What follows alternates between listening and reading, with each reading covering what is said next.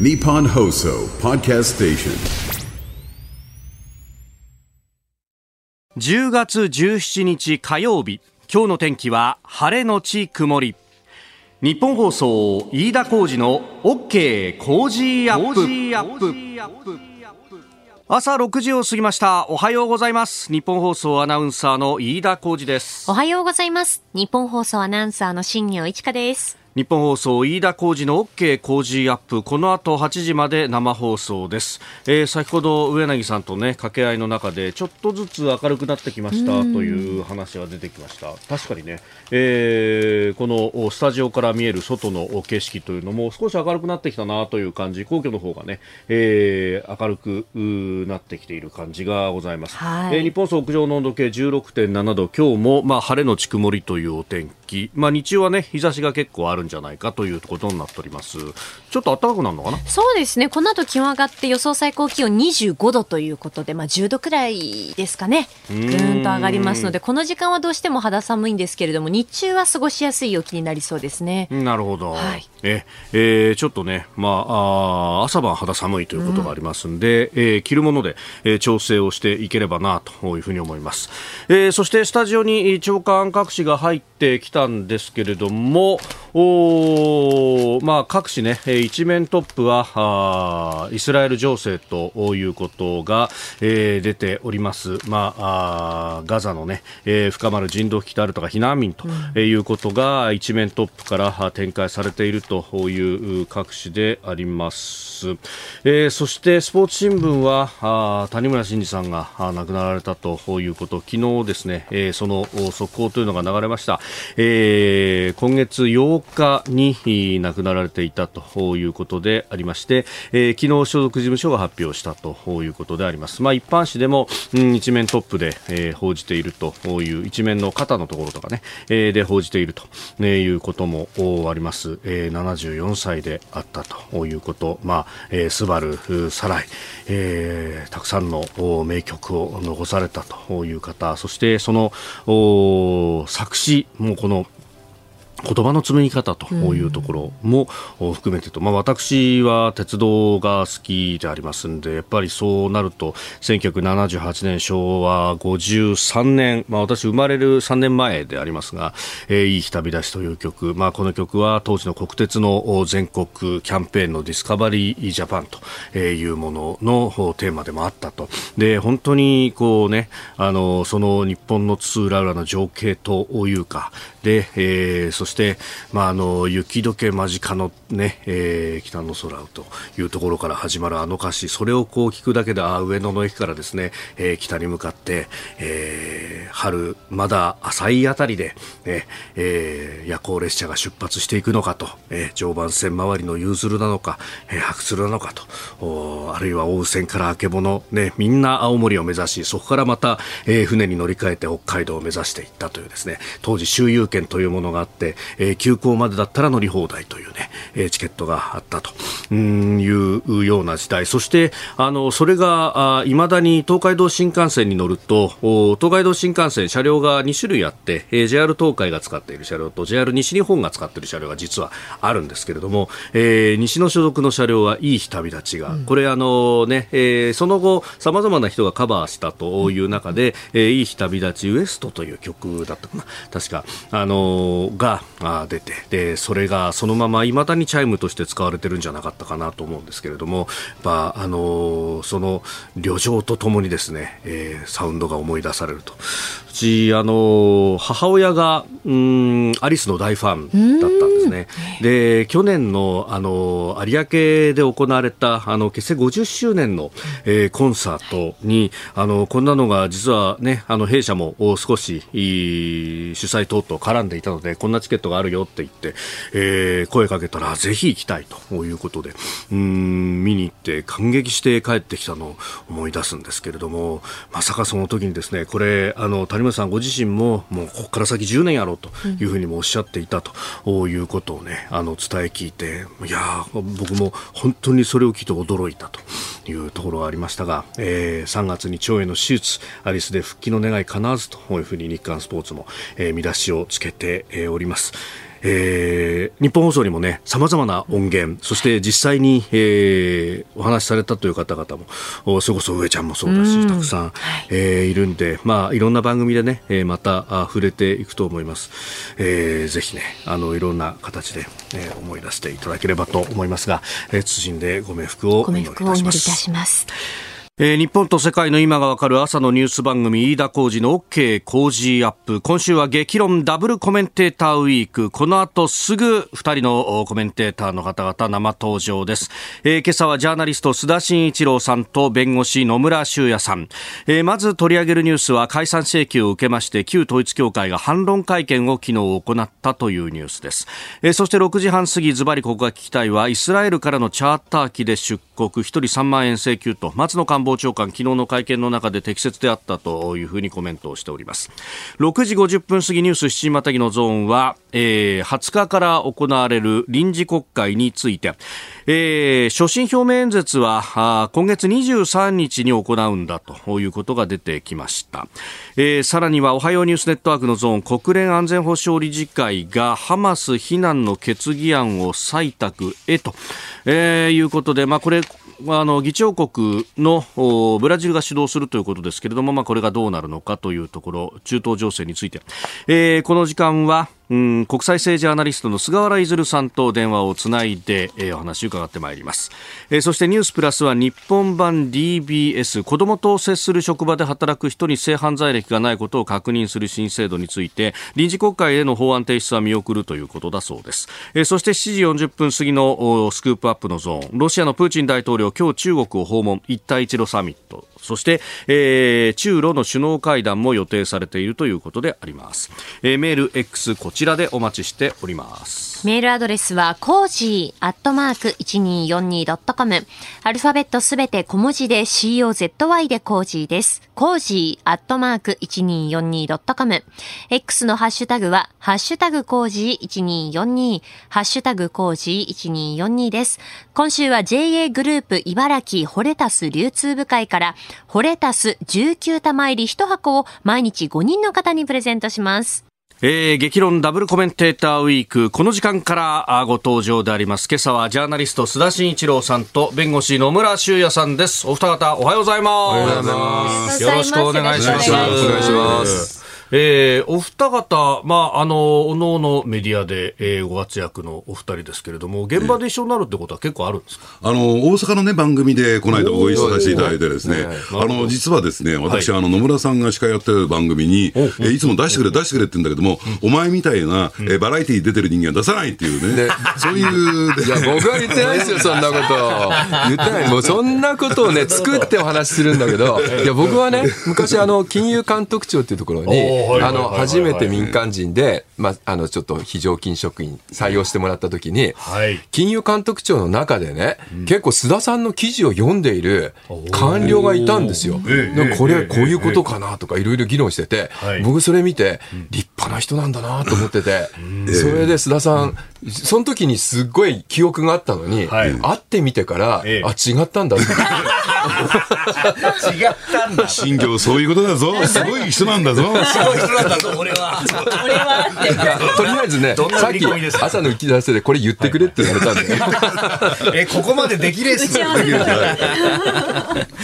やいや、お二方一つよろしくお願いします。お願いします。今のお付き合いいただくんですけれども、まあ、あの、いろんなニュース入ってきている中ではありますが、ちょっと見出しとはあ離れるんですが、スポーツ新聞各紙今日、珍しくですね、まあ、あの、デイリースポーツも含めて、えー、揃ったのが、あ谷村新司さんの訃報が飛び込んできたというニュースでありますが、まあ、これね、野村さん、もう世代的にも。そうですね、ドンピシャなんですよね。僕はもう高校入学した時に、親戚のおじさんからギター買ってもらいましてね。で、まあ当時なんかできるできない関係なくみんな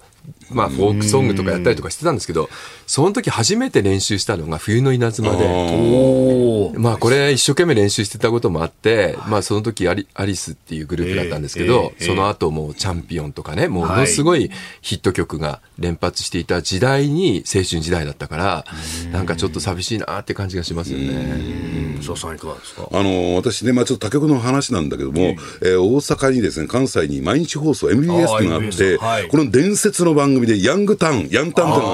があったんですよ。はい。深夜番組。で、でアリスが出ててですね、でそのリバイバル版っていうのを今夕方やってるんですよ。あそうなんですえね、え、でそこに出てたんだけども、はい。僕、聞きに行きたいんだけどね、聞きにね、あの聞かし聞きに行かしてよっていう話をしたら、スタジオの近くでね、はい。あいいですよ、でも今年から出てないんですよっていう話をしてて、まあ、年内や来年早々にまた復活しますからっていう話は聞いてただけに非常にびっくりして残念だなと思いますね。ああ、そうですよね。ヤングタウンって、もうなんか、ヤンタンね。ヤンタン。東京にいてもその名前を聞くみたいな、ええはい。でもなかなか東京じゃ聞くことができないから大変っていうね、感じでしたもんでもね、谷本さん、やっぱりほら、中国とかでも、音楽そうですね。のね、やっぱりあの、教授とかされていたのではい、だからやっぱりあの、世界的にも著名じゃないですか。だから今回のやっぱり訃報に対して、いろんなもう世界中の方々が残念な声を上げておられるっていうのは、やっぱり偉大な方だったんだなっていうのは改めて感じますよね。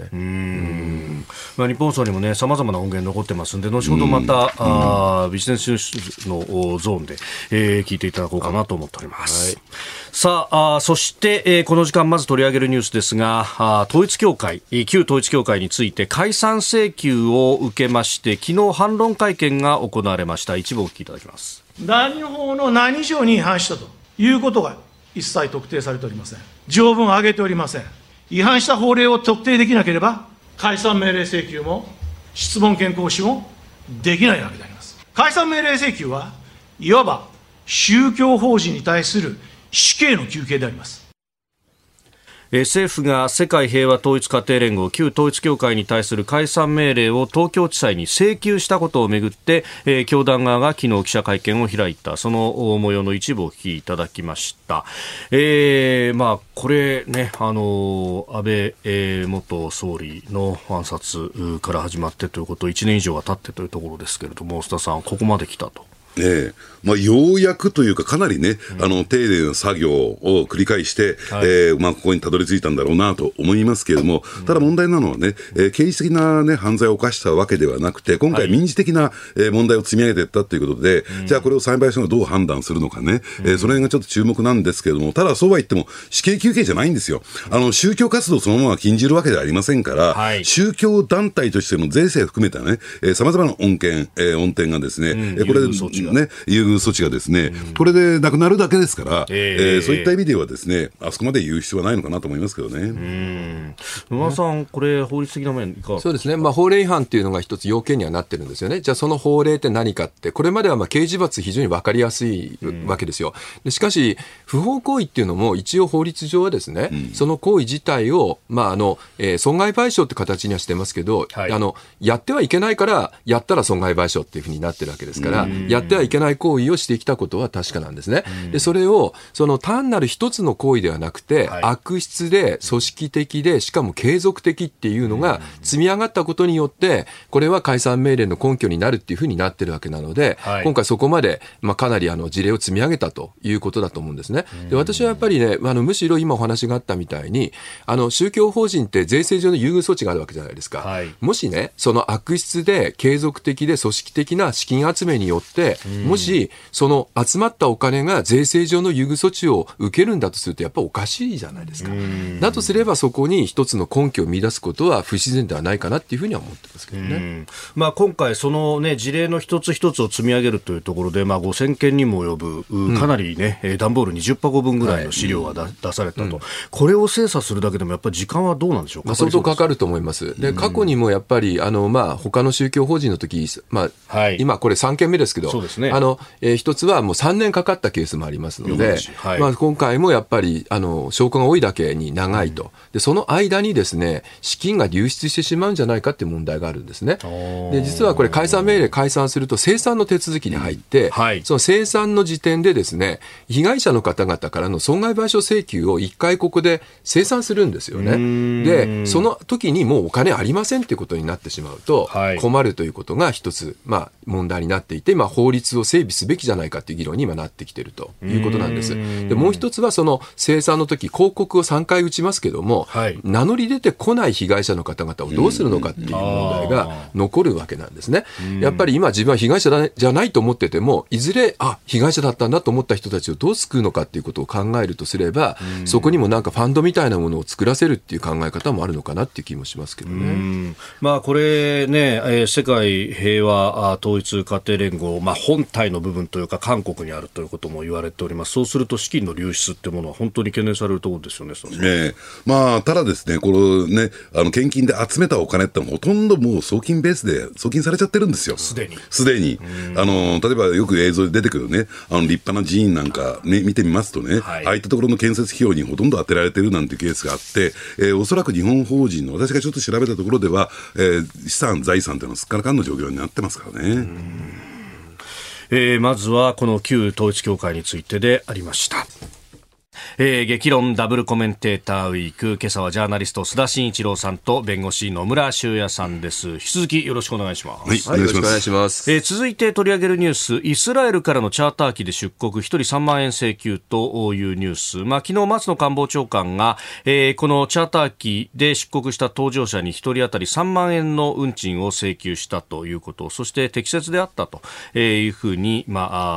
あ、コメントを出したということでありますが、えー佐々さん、このイスラエルの情勢も含めてどうご覧になりますか？ええ。あのーですからね、イスラエルが最終的なゴールをどこに置いているのかっていうのが、非常によくわからないんですよ、やっぱり今回の件っていうのは、ハマスにね、えーよるものなんですけれども、が、はい。ね、引か金を引いたものなんですけれども、じゃあ、ハマスをね、これ、取り除いた人として、あるいは交渉相手として認めなかったとして、じゃあ、一体ね、えーパレスチナ自治区に、自治政府にですね、い交渉相手っているんだろうか。当事者っていうのは存在するんだろうか。ですから、イスラエルそのあたりのジレンマっていうのに私は陥ってるんだろうなと。ですから、ハマスをせね、消滅させてしまうと、はいもう無政府状態になってしまう。じゃあどうしたらいいのか残さざるを得ないっていう声が、やっぱりイスラエルからも上がってるんですよね。あーまあ、あのヨルダン川西岸の方はファタハという,うー、まあ、人たちが一応はその収めているということにはなってますけれども、ええまあ、そっちはそっちでどこまで力があるのかというところ、ですというよりもほとんど影響力ないんですよ。えー住民といったらいいんですかね、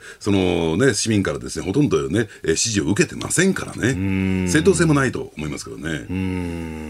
さあ野村さん、まあ、この辺ね、えー報じる方も非常に難しいですよね。やっぱりあの、ハマスがとにかく今回、残虐非道なテロ行為やってるっていう、この事実は、まず絶対に抑えなきゃいけない事実なんですよね。ですから、やっぱりまず何と言っても彼らのやった行為に対して、やっぱりイスラエルがその自衛のために、あるいはぼあのその、えー攻撃をするっていうこと自体は、一応大義がある。で、そうなんですけども、ただ実際のところって、このハマスっていう集団を、これまでイスラエルはどう扱ってきたのかっていう問題も実はあって、はい。パレスチナ勢力を分断させるために、ハマスを利用してきた部分っていうのもあるわけなんですよね、イスラエル自身が。はい。で、そういったような経緯があり、あるからこそ、今、須田さんからお話あったみたいに、その、ファタハの方が勢力を非常にこう、あの、失っているっていう状態が起こってきていて、いわば内部で喧嘩させてきたっていう部分があるわけですよ。で、そういうような中で、今この現状をどう評価するかって非常に難しいと。で、そこをね、逆に今度は、もうここで一気に掃討作戦をやって、地上で進行していこうっていうふうな、ウクライナ、あの、イスラエルの行動がもし行われれば、はいあそこのガザ地区に222万人いるじゃないですか。で、そのうちハマスって数万人しかいないわけですよ。はいじゃあもうほとんどのパレスチナ人の民間人を、いわば掃討作戦の名のもとに、まあ今度は、その攻撃するのかと、そうすると今度は国際社会からの批判がどんどん出てくるので、イスラエルに対してね。イスラエルに対して。うん。そこをどういうふうに、まあ、収めていくのかっていうことを、イスラエルには何考えてるのかっていうことがわからないと、このニュースはちょっと捉えきれないっていう気がしますけどね。で他方、そのネタニヤフ政権は、まあ、あーかなり右派の極端な人たちとも一緒に組んでいる、宗教的な政党とも組んでいる、そうすると、おいそれと穏健な方向に舵を切れないかもしれないということですかね。うん。あのーですからね、まあ、今回、じゃあ、ハマスがなぜ爆発したのかっていうと、今、飯田さんが言われたような、要するに、えーネタニヤフ政権、この年に入って発足したんだけども、その時に連立政権を組む時に、極右とも組んじゃったんですよ。で、それがですね、やっぱりヨルダン川西岸で、えーやりたい方でやってきたっていう経緯もありますからね、まあ、そのあたりで、えーえーまあ、どういうふうに対応していくのかっていう問題が残ってくると思いますけどね。あとやっぱり気になるのは、イランですよね、はい、要するに中東の中でまたイスラエルと例えばサウジアラビアが手を結ぶことを嫌っている人たちっていうのが、まあ、陰で仕掛けている可能性があるわけですよね、うん、そうすると中東全域の紛争っていうことになってくる危険性があるのでここをどう止めるかっていう問題も重要だというふうには思いますよね。えー、イスラエル、この情勢についてはですね7時10分過ぎ、おはようニュースネットワークのゾーンで、えー、中東に詳しい国際政治アナリスト菅原出さんともつないで深めていこうと思っております。お聞きの配信プログラムはニッポン放送飯田浩司の OK Cozy up の再編集版です。ポッドキャスト YouTube でお聞きのあなた、通勤や移動中に最新ニュースを押さえておきたい方。放送内容を少しでも早く知りたい方スマホやパソコンからラジコのタイムフリー機能でお聞きいただくと放送中であれば追っかけ再生も可能ですし放送後でも好きな時間に番組のコンテンツを自分で選んでお聞きいただけます毎朝6時の生放送では登場するコメンテーターの最近の活動はもちろんたっぷりとニュース解説をお送りしています。レギュラーコメンテーターに加えて専門家と随時つないで掘り下げてお送りしています。日本放送のエリア内でお聞きの皆さんラジコラジコのタイムフリーでチェックしてください。ツイッターでは最新情報を発信中。ぜひフォローして番組にご参加ください。えー、今朝はあダブルコメンテーターウィーク2日目。今日はですねジャーナリスト須田慎一郎さんと弁護士で中央大学法科大学院教授野村修也さんとお送りしております。お二方引き続きよろしくお願いいたします、はい、よろしくお願いします。お願いします、えー、取り上げるニュースこちらのニュースです。岸田総理大臣が今月23日に所信表明演説実施へ自民党の高木国対委員長と立憲民主党の安住国対委員長は昨日国会内で会談し臨時国会での岸田総理の所信表明演説を今月23日来週の月曜に行うことで合意しました。自民党が提案していた臨時国会召集日20日の実施は見送るということになりました。えー、この週末にはあ参院と衆院それぞれ一つずつ補選の投票日があるということですので、その前に所信表明はだめだと、ね、えー、野党が反対したということのようです、うん。まあ、代表質問しないままね、はい、えー、一方的に言いたいことを言ってしまったら、その選挙に影響を受けるというようなのが野党の主張なんだけども、影響を受けませんよ、これはね、えー、所信証明ごときではね、うん、で、じゃあ何が言いたいのかっていうと、やっぱり立憲民主党、野党にですね、国会運営の主導権をどうやら握られつつある、自民党劣勢に立たされてるなと、基本的にですね、もうずばり言っちゃいますけれども、はい、安住国対委員長は、えー、高木国対委員長基本的に相手にしていないんですよ。ね、で、そのバックにいる森山博総務会長、はい、えー、この方がやっぱり、えー、安住さんとの、ね、やり取りの中で動いてるわけですから、そうなってくるとですね、やっぱり最終的に落としどころとして、じゃあ、えー、補欠選挙終わったところでっていうのは、これは森山さんの動きだと思いますけどね。もともと、あの、安倍政権の時でしたか、森山さんが国対委員長やってて、カウンターパート安住さんはい、結構ここで国会回してましたもんね。えー、で、そう考えていくとね、この臨時国会は、どうもちょっと、えー、与党が、自民がですね、えー、劣勢に立たされてるんじゃないかな、政権側がですね、ちょっと野党に譲らざるを得ない、えー、ケースが多々出てくるんだろうと思いますけどね。野村さん、やっぱその辺っていうのは、この支持率低迷っていうのもあるんでしょうか、まあ、そうでしょうね、やっぱりあのまたなんかちょっと国対政治が戻ってきちゃった感じがあって、もうなんかね、本当はもう政策を前面に出して、はい、政策論議をちゃんとやるんだっていうふうに、前までやってたんですよね。で、それを打ち出していけば、支持率って逆に上がってくるわけですよ。国民の関心がそっちに向きますからね。はい、ただ結局これやっちゃうと、国対で調整してるのが、あまあこれが結局政治かよってまたげんなりしちゃうわけですよね。これってね、それこそ政治改革が叫ばれたあの90年代に、これをやめようって言ってたのが国体政治ってやつだったはずですよね。そうなんですよ。いや、だから例えば、あの、首相同士でね、ガチンコで政策論議をするのを国民に見てもらうとかね。党首討論。そう、党首討論。そういうようなことをちゃんとやっていく、もしあれだったらアイディアがもっと出てこないと、はい、こんな日程調整やってたら、もう終わりですよね。うん。党首討論やらなくなりましたね。ねまあ、私もね、やっぱり政策論争やるべきなんだけども、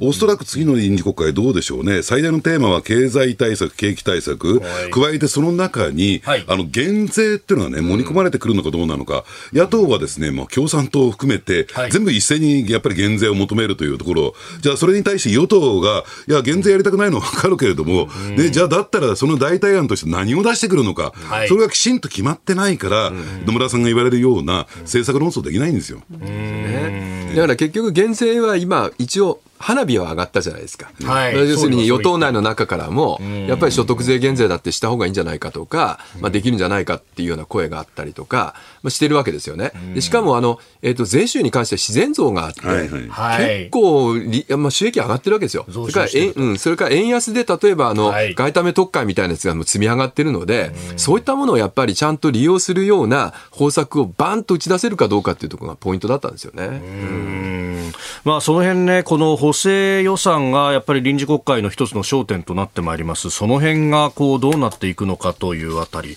えー、いろいろアイディアは出てきております。7時をまたいで掘り下げてまいります。10月17日火曜日、今日の天気は晴れのち曇り。日本放送、飯田浩二の OK 工事アップ。改めまして、おはようございます。日本放送、飯田浩二です。おはようございます。日本放送、新業一華です。今朝のコメンテーターは、ジャーナリスト、須田慎一郎さんと、弁護士で中央大学教授、野村修也さんです。お二方、引き続きよろしくお願いします。はい、よろしくお願いします。えー、臨時国会が20日からスタートすると、まあ、その焦点の一つとして補正予算がどうなっていくのかというあたりでありますが、これ、本当に岸田さん、減税するんですか？ええ、あのただね、まあ、方法論なんですよ、減税というのは。基本的に何が大事なのかというと、はい、今、マクロ的にですね日本経済の状況をどう見ているのかというところなんですね。まあ、言ってみればですね、この内閣府の発表によれば、この4、5、6月期の、はい、えー、需要と供給のギャップ、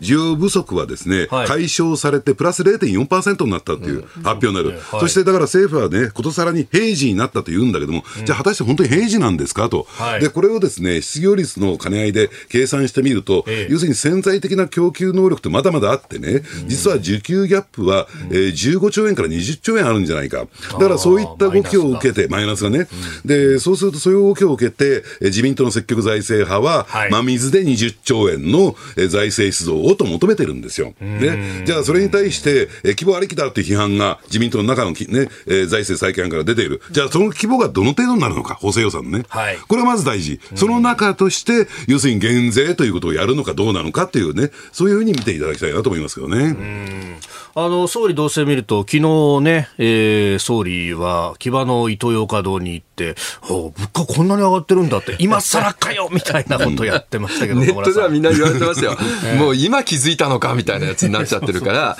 だからやっぱりあれはね、やっぱ逆効果の部分があって、はいやっぱり物価高に対して対策打ってるわけですから、うんうん、今やっぱり物価高を見に行くっていうのはちょっと後手に回ってる感じありますよね。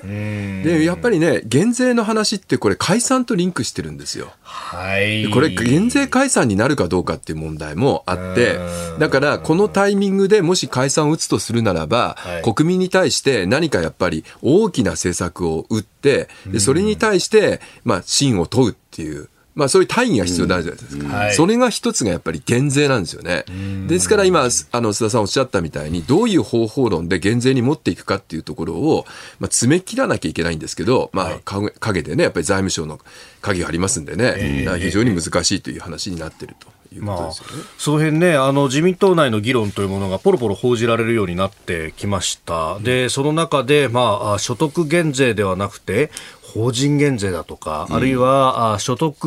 の一定程度区切った上での給付金を限定的に出すんじゃないかとか、そういう話が出てきてますね。ねあのー、だからね、あの、結論ありきなんですよ。一体いくら使えるのかっていうところから逆算しちゃってるから、そういう発想になるんでね。じゃあ今国民生活にとって何が大事なのか、うん、何をやってほしいというね、そういう希望、ニーズがあるのかっていうところをきちんと見極めれば、うん、えー、ね、言ってみればですね、やっぱりトッププライオリティで最1位としては、えー、消費税減税、そして所得税減税っていうことになっていくんではないかなと。もちろん所得税減税ということを考えると、はい、要するに税金納付してない世帯もありますから、そこは給付という形で、そこで初めて出てくるんですよ。ね。ちょっと逆転、ええ逆転してんじゃないかなと思いますけどね。やっぱりね、その話になると、よく財務省とか言うのは、一旦減税しちゃうと、消費税みたいなのはもう二度と上げられないんだというような話をするんですけども、これってやっぱり次元立法的に、次元的にやるっていう、ちゃんと法律の作り方もあるわけなんですよね。それをなんかね、もう二度とね、国民はもう一回、まあ、減税してしまったら、上げるのにまた反対すると。いうようなことを言うのは、やっぱりまあ減税したくない派みたいな人たちから強く出てきてる、あのまあ作ったロジックかなっていう感じはしますよね。だからもう今さっきもちょっと言ったんですけども、はい、あの自然増税本当に大きいわけなんですよ。経済回復してきてるのでね。はい、で、その部分をやっぱり国民にちゃんと知らせて、これだけまあ財政ある程度健全化の方向があるんだから、はい、まあここは例えばその消費税今生活困ってるっていう状況があるわけなので、そこをやっぱり消費税減税でいきますっていうふうに打ち出せればね、それは一つ大きな単位となってこれを問うという解散にもつながってくるって可能性はあると思いますけどね。やっぱり税の話はそれこそ代表なくして課税なしみたいな言葉もある通り、選挙と直結してくるってところはありますか、ね、打てるんですか解散ただですね、はい、じゃあその選挙スケジュールいつにするのか、はい、例えばね22日の補欠補欠選挙ですよね、はい、でこれで私ね昨日ちょっと四国へ行って取材をしてきたんですがやっぱりちょっと四国はですね、はい、えー、徳島高知ですよね、えー、相当厳しそうなんですよ自民党は。厳しい状況になっている。参院補選、高知、徳島、あ合区でありますが、うん、えー、まあ、一応、無所属という形ですけれども、野党系候補として広田一さん、そして自民党からは、はい、あ西内健さんとお二方が立候補してますけれども、うんね、で長崎4区、これ、衆院補欠選挙ですけど、はい、まあ、ここは取るにしても、一勝一敗だったら、うん、まあね、選挙に踏み切ってもいいかなと、これが2敗になると、はい、えー、ちょっと厳しいよという状況、えー、そういう意味ではね、えー、先般の、はい、やっぱり東京都内の立川の、えー、都議補選、はい、これを自民党が負けたってのは、これ結構ダメージ大きいんですよ。都民ファーストが勝った。ええ。ー、だから、そういった点で言うと、ここもここへ来てのですね、支持率の低下を考えてみると、今、選挙打ってもどうなのっていう状況ありますからね。でもね、でも、ここは踏み込んで、やっぱり減税をきちんと打ち出せば、十分勝機はあるんですよ。ええ、いや、減税やらないってことは、まあ、選挙もね、解散もで打てないねっていうことになるんじゃないかなと私は思いますよね。長崎4区補選は、あ立憲民主党から末次誠一さん、そして自民党からは金子洋三さん、お二方が、あまあ、一騎打ちという形で出ているというところであります。ね、やっぱり解散の話今出てますけども、うん、結局もしこれ年またいでしまったら、はいもう打つタイミングがないっていうふうにも見えるわけですよね。まあ1月から通常国会やるけれども、うん、そこは当然ながらね、うん、えー、翌年度予算をやらなきゃならないと。予算が上がった4月以降ってなると、うん、もう総裁選とも近くなる。そうなんですよ、でそれの時にやっぱり、まあ、先ほども出てますけど、いろんな政策打つ時の財源問題はどうしても出てくるわけなので、うんはい、そこでかなりですねいろんな議論が、まあ、その出尽くしてしまう状況の中で、まあ、国民に信を問うものって出てくるのかっていう話があるわけですよね、まあ、しかも来年度予算ってなると、防衛費の増額に対して、えこれ、増税議論するの？みたいな話になりますもんね、うん、そうなんですよ。だからそこの財源のところもちゃんと腹決めしとかないと、国会乗り越えられないと。で、そうなった時に、もう、解散できないまま総裁選に行くのかってことになると、これやっぱりあの岸田さんのリーダーシップに対する議論ってのは出てきてしまう可能性ありますよね。さああ、日本の、ね、国会についての話でありました。この後、おはようニュースネットワークのゾーンでは地政学どうか、えー、イスラエルの情勢について、えー、国際政治アナリスト菅原譲さんともつないで深めてまいります。おはようニュースネットワーク。東京有楽町日本放送キーステーションに全国のラジオ局を結んでお届けいたします。今朝のコメンテーターはジャーナリスト須田慎一郎さんと弁護士で中央大学法科大学院教授野村修也さん。取り上げるニュースはこちらです。国連安保理ハマス非難の決議案を採決へ。国連安全保障理事会は日本時間今朝イスラム組織ハマスによるイスラエルへの攻撃を非難する決議案の採決を行います。この決議案は今月の議長国ブラジルの案でハマスが今月7日以降に行ったイスラエルへの攻撃と一般市民を人質に取った行為を断固として拒絶非難するとした上で人質の即時かつ無条件での解放を求めるということです。えー、まあこれがどうなっていくのかっていうのは、まあ、対してイスラエルに批判的な立場を取るのは中国やロシアということもありますんで、まあ、採決、なかなか難しいんでしょうかね、えー、あのただね、まあ、うん、今回ね、中国の動きを見てみますと、はい、あのまあ、確かにですね、えー、パレスチナサイドに立っているように見えるんですけれども、えー、そんなに前のめりじゃないっていうね、要するに、だから中国としては中東に、えー、それほどね、えー、積極的に関わっていく、そういう用意はないのかなという感じがしますよね。うん。ね確かにね、あの1対1でうまくいってないので、中国、本当に結構焦ってると思いますよ。もうあのたくさん投資してるけど、みんな不良債権になっちゃってるので、うん、うん、だからそっちをどう立て直すかの方に強い関心がある、だからロシアとの接近もそういう観点かなと思いますけどね。さあ、このイスラエルの情勢について、中東に詳しい、えー、国際政治アナリスト、菅原いさんと電話がつながっています。菅原さん、おはようございます。あおはようございます。よろしくお願いいたします。はい。さあ、まず、このイスラエルに対してハマスが攻撃を開始したのは10月の7日、もう10日余りが経つというところですけれども、どうでしょう、情勢にどういう変化がありますでしょうか？はい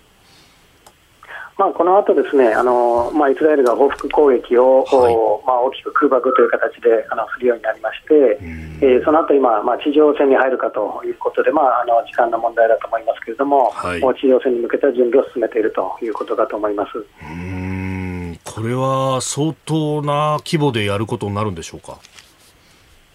そうですね、今のところ、あのハマスの解体ということをあの目標に掲げていますので、はい、えー、まあ、ある意味、ハマスはあのガザをまあ統治していますので、その統治をまあある意味こうやめさせるということですので、ガザのまあある意味レジームチェンジという目標を掲げているというふうに思われますので、かなり大きな作戦になると思います。ただ一方でそのハマスの指導者は国外にいるということも言われてます、これでその壊滅できるんでしょうか？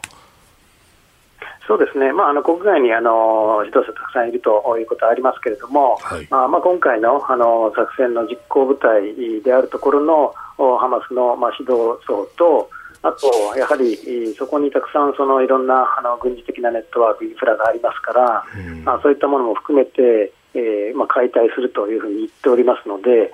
はいまあ、それをあの目標に掲げてやるんだと思います。えー、スタジオには須田慎一郎さん、野村修也さんいらっしゃいます。はい。あの、ちょっと一点教えていただきたいんですが、まあ、解体して新たな統治の形に持っていくということなんですけれども、で、それはどういう形にこれなっていくんでしょうか、はい、イスラエルが、えー、直接的にこう統治をするような形になるんでしょうか？そこがですね、結局全然あの見えてこないんですね。で、ハマスを解体するということは言っているんですけれども、それ軍事目標としてその軍事能力をね、ハマスの軍事能力を解体するということならまだ分かるんですけれども、はい、結局、統治機構なので、それを解体してしまうと、その後誰が統治するんだというところは、まあ、一切見えてきてなくて、えパレスチナの自治政府にやらせようといったって、その統治能力がないから今、ガザが、あね、あのハマスが統治してるわけですから、ね、えー、結局それが見えないまま軍事作戦やってしまうと、2003年のイラク戦争でね、あのアメリカがフセイン政権打倒ということだけをやって、その後計画立てていなかったのと同じような、あの結末になる可能性がありますね。これあれなんですけども、やっぱり222万人もガザ地区に、まあ、いるわけですけども、この方々の中で、やっぱハマスっていうのはごく一部ですよね。で、これで掃討作戦をやると、かなりあの民間の犠牲者をイスラエルに出してしまうと。で、これもともとあのイスラエルが、まあその、まあハマスを攻撃するには大義はあると思うんですね。やっぱりハマスが、まあ非常にあの、まあテロ行為を行ったっていうことが前提ですから、ただ、それをですね、民間人を巻き込んで掃討作戦をするとなると、今度は国際社会の批判というのを招くことにならないですかね。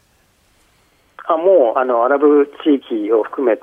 えー、中東地域ではあのそちらの批判、まあ、イスラエルの報復攻撃に対する批判の方が非常に大きくなってきていますので、うん、はい、あの当然あの、そういう流れになって、イスラエル側があの孤立するという形になりかねないと思います。なるほど。でこれあの、日本の立ち位置なんですけども、日本はまあ今のところ、なんとなく両方に対してあの顔が利きますよみたいなところからスタートしたんですけども、日本、今後どういうふうな立ち位置でこの問題に立ち向かっていけばいいというふうにお考えになってますか？日本は基本的にはあのハマスはパレスチナ全体を代表しているものではないという形で、えーまあ、パレスチナ自自治政府の方をまあ支援すると、支持すると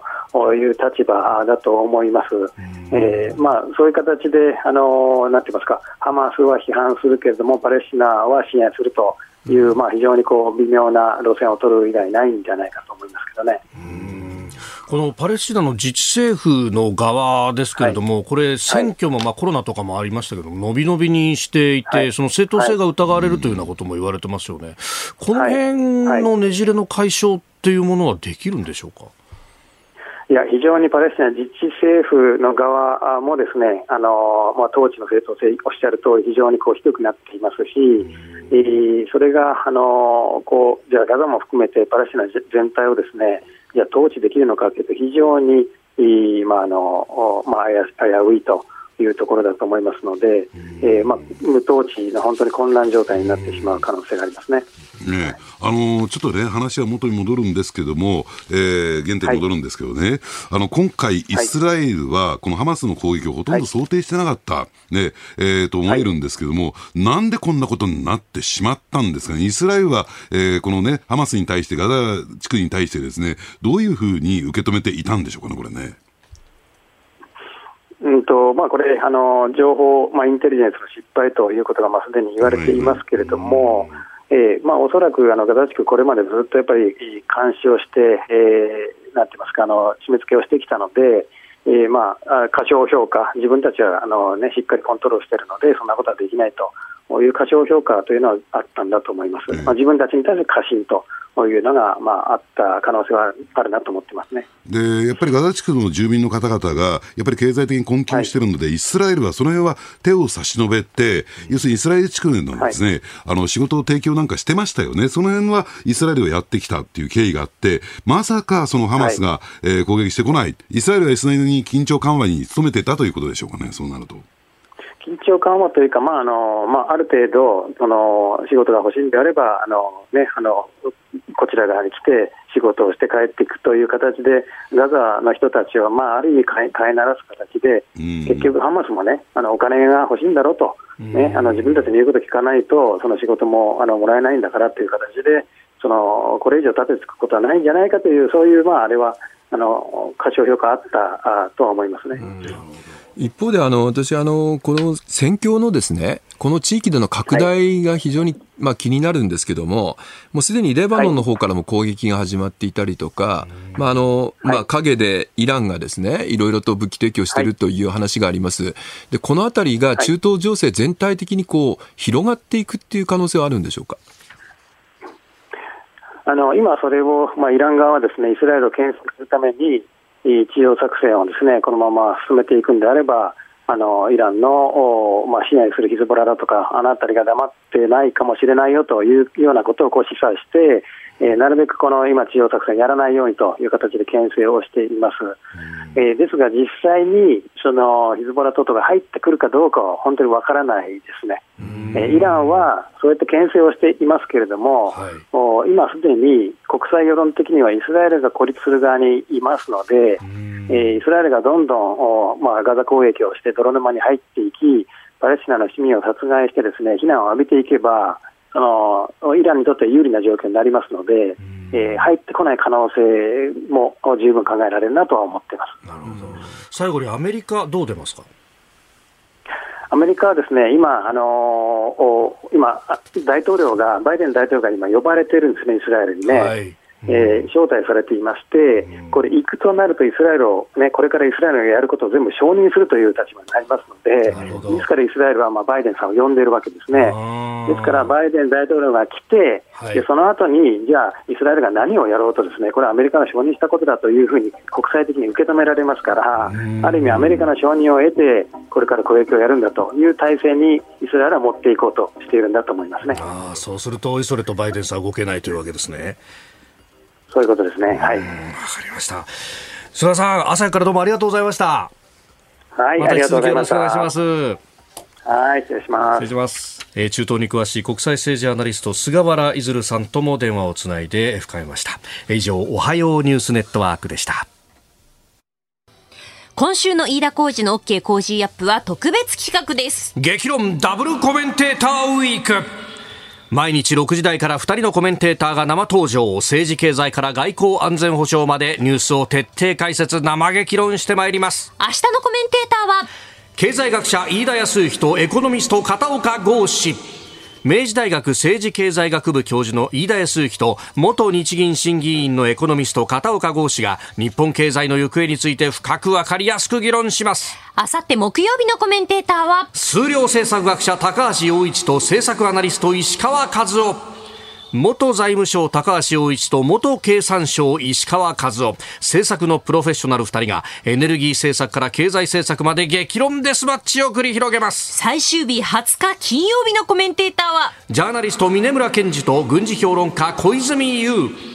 中国情勢のプロ峰村健二とロシア情勢のプロ小泉優のコンビ再び経済不調の中国全体的に傾くロシア。さらには中東情勢どうなる？今後の世界情勢を読みます。毎日茨城のレタス一箱も当たります。さらに6時40分過ぎからの黒木ひとみさんの朝ナビ、京都大学 iPS 細胞研究所名誉所長の山中伸也さん登場です。えー先日発表されたノーベル生理学医学賞についてもお話を伺います。今週の飯田浩二の OK 工事アップ激論ダブルコメンテーターウィークぜひ生放送でお聞きください。えー今朝はジャーナリスト須田慎一郎さん弁護士で中大教授野村修也さんとお送りしております。引き続きよろしくお願いします、はい、よろしくお願いし。ます。続いてこちらのニュースです。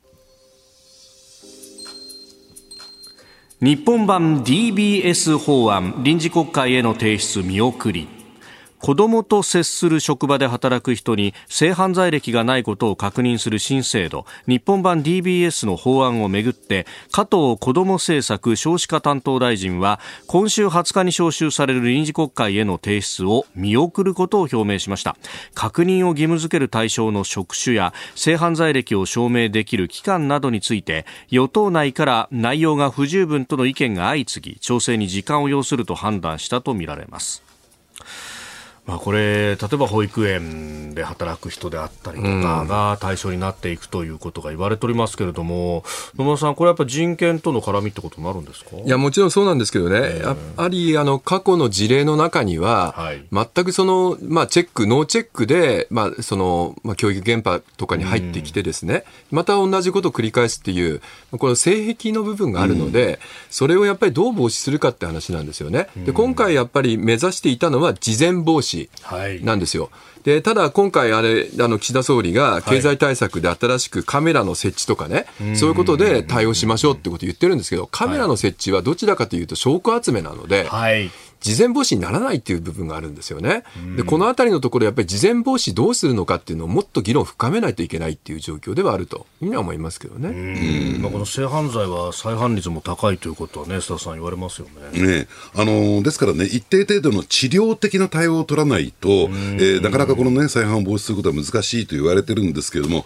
ただ親御さんからしたらね、かなりこう深刻な問題ですよね。で、加えて、えー内容が不十分っていう点で言うならばね、はいまあ今回の法制によればですね、やっぱりあの政府が何らかの形で認可しているような、そういった施設であるとか、保育園なんかは対象になるんですが、はい。多分無認可保育園であるとか、あるいは塾であるとか、そういったことは全く対象にならないんですよ。そういった点で言うと、そこも不十分なんですよ。そこをどうしていくのかっていうのが、えー一つのね、大きなポイントとして挙げられるんじゃないかなと思いますけどね。まさにそうなんですよね。だから結局のところ、どっかを閉めても、あの抜け道があると、そっちにとど人が流れていってしまうっていうことがあるので、はい。やっぱりあの全体として、ちゃんとした事前防止ができるかどうかっていう点でいくと、やっぱりどうしてもですね、人権への配慮っていうところから、こう穴ができてしまうわけですよね。で、これやっぱりあの、もう少し議論を深めなきゃっていうのは、そういったあの、えーある意味では、あの、進学論争的な部分っていうのを、はいもう少しあの現実に合わせてどこまでやれるのかっていう議論に落とし込んでいかなきゃいけないっていうことだと思うんですよね。ただね、私納得いかないのは、はい要するに加害者の人権ってことさらに言う方々がいるんですよ。はい果たしてそれって世の中的に受け入れられるのかなと。まあ、もう一定程度、やっぱりちゃんとね、人権を配慮しなきゃいけないけれども、ええ要するに、その、それを認める一方で被害者が出てくるっていうのはね、ちょっと納得いかないですよね。でしかも子供ってことになると、もうその後の人生に及ぼす影響っていうのがものすごく大きいと。そうですね、やっぱりあの子供たちの心の傷っていうのを考えてみると、これもう一生消えないようなものになってしまうわけですから、だから本当にね、あの信じてるんですよ。例えば、うん。お先生ですから、うん。信じてるんですよ。そう信じてる人に、やっぱりあの、もう考えられない、まあその被害を受けるっていうことになった時の心の傷っていうのが、やっぱ大きいわけですよね。だから普通の犯罪とは違うんだっていうことで、かなり防止していかなきゃいけないもんだというふうには思いますけどね。えー日本版 DBS 法案臨時国会提出見送りというニュースを取り上げました。ニュースプラスワンでありましたお送りしております OK 工事アップお相手私日本放送アナウンサー飯田浩二と新業一華がお送りしています。今朝のコメンテーターはジャーナリストう須田慎一郎さんそして弁護士で中央大学法科大学院教授野村修也さんです引き続きよろしくお願いします、はい。なんかこれこのコーナーご激論しなきゃいけないっていうのになんかね、意見あっちゃってて。いやいやいやいやいやね、これから激論しますから。本当ですか？あ、もう終わんの？番組。次が最後のネタになりますんで。ではこの時間、ここだけニュース、スクープアップロシアのプーチン大統領、今日中国を訪問。ロシア外務省はプーチン大統領が北京で今日と明日開催される経済圏構想一帯一路の国際会議に出席し中国の習近平国家主席と会談すると明らかにしましたまあ、これに先立って昨日ロシアのラブロフ外相が北京を訪問中国の王毅共産党政治局員兼外相と会談をして最終調整を行ったということであります。えー、ここが接近するっていうのは、まあ、前々からそうかもしれませんが、なんかより鮮明ですね、スタさん。ええ。あのただね、一帯一路の国際会議に出席しということなんですが、はい。あのもともとですね、この一帯一路っていうのは、構想っていうのは、い。あのアメリカがね、今参加しなかったですけれども、主導した TPP、環太平洋経済圏構想ですか、はい。えーこれに対抗する形で、えー作られてきたものなんですよ。ですから、えーそこにですね、中国が加盟申請するというですね、すね。えー状況になったときに、で、加えてこの一帯一路構想、先ほど野村さんのお話もあったようにですね、もう結果的には失敗だったと。要するに中国のバブルを輸出するだけに過ぎなかったということで、で、そうなってくると、ここに出席するという意味合いがどの程度あるのかっていうね、えーところですよね。なんか直前のね、CCTV、中国中央テレビのインタビューでは、プーチンさん、ベタ褒めしてたっていうね、まあね、いやだけどやっぱり一帯一路今話あったみたいに、はい。もう債務の罠でもうほとんどの国がもうここから融資をもらって国を再建することは無理だと結局国取られるだけだっていうふうにみんな分かっちゃったわけですよね。でその、まあ、ヨーロッパの方から参加していた国も、まあ、これやめましょうみたいな話になってきているので、うんイタリアね。イタリア。はもうやめるっていう方向じゃないですか。でこれ年内に決まるんですよ。まあ、来年にもし持ち越したら自動的に更新なので、おそらく年内にあのイタリアやめるって言うんですよね。でそうすると結局唯一の G7 諸国だったところが加入をやめるってことになると、もう見限ったってことになるので、まあ、国際社会の中でこの一帯一路、まあ、その戦略はもう失敗っていうふうに楽印をされるっていう状況なんですよ。で分かってるからもう仲間っていうかねあの要するに味方のいないプーチンさんとしてプーチンとしては、はい。そこに行って習近平ベタもめという話ですよね。まあ、なかなかあプーチン氏は外に出られないですもんね、今ね。うん。そう。捕まっちゃいますからね。はい捕まっちゃいます捕まっちゃいますからね。だから、あの、ちょっと私はね、本当に腹立たしいのはね、それの一環として、その処理水の問題についてね、はい。もうなんでその中国が言っている、まあ、非科学的な、まあ、中国の論調に合わせて、ロシアも輸入、輸入制限やるみたいな話になってんのかと。もうこれ本当にちょっと許せないですよね。うん。ただですね、これもですね、北海道なんか取材をしてると、えー中国のブローカーサイドからね、えー今月末をもってほとんど中国国内のホタテの在庫が切れるんですって。あの、ですから第三国経由で輸出してくれないかっていう、そういうですね、えー問い合わせが来てると。えーいうことで、だからかつてね、あの BSE 問題で日本産牛肉が輸入禁止になったことがあるんですよ。これ18年ぐらいですね、ずーっと輸入禁止が続いてたんですがその時はですね、はい。えーその禁止の期間においてもですね、中国に行ってみると、ええ。ー松阪牛、神戸牛、宮崎牛、何でも買えるのよ。あるんですか？あるの。じゃあこれ一体どうやって入れてたの？って言ったら、カンボジア経由、カンボジア産だって言い張って入れてたカンボジア産だと言い張って、ええ そんな産地偽装があるんですか？そうなんですよね。ええ。あ。でそそのルートが残ってるわけですか？ですから今回はね、さすがにカンボジアでね、あの、ホタテは取られない、取れないから、いや海ない、ええ。あるけど、ホえ。えタテは取れるような海じゃないですもんね、だからシンガポール経由っていうのが今、浮上してきてるみたいですね。ほー。えシンガポール経由ってシンガポールでも取れない取れないですね。どういうからくりを使うんだってまあだから、その嫌がらせというか、国内に対するプロパガンダなんでしょうね。やってる感、そうそう、今、それやっぱり国内の経済がやっぱり非常に悪化してる、やっぱり不動産バブルが弾けてしまって、はい。しかももともと経済全体がその透明感がないので、影に隠れてる不良債権とかもボンボン出てきてるわけですよね。でこの中国の今の経済情勢の中で、もう本当にこの、まあ、処理水問題、道具に使って国民の目線をそっちに向けようとしてると、あれ、この間、ほらあの、中国の高校生がなんか変な演劇みたいなのやってたのあったでしょ。ああはいはいはい。ね、あそこまで子供たちにやらせる国？これ結局教育がそういう方向に向かってるっていう状況だから、だから逆に言うと裏を返せば中国そこまで追い込まれてるのかっていう感じがしますよね。安倍さんの暗殺事件を題材にしてというようなね、まあさすがにその学校に対して処分が下ったみたいな、まあそうなんですよ。だからあれね、やっぱり暗殺事件プラス処理水についての横断幕ですからね。だからもうなんていうか、もうそういうところまで行っちゃったのかっていうのは、大国として本当にどうなのっていう感じがしますよね。うん。まあ、この先ね、えーそのまあ、ある意味の西側との関係で APEC を機会にして来月にもお米中で首脳会談やるのかどうかみたいな話出てますけどこれできるんですかさすがに？ね、あの中国としてもね、ここはやらざるを得ないというかですね、やっぱりこの半導体の輸出規制は相当効いてるんですよ。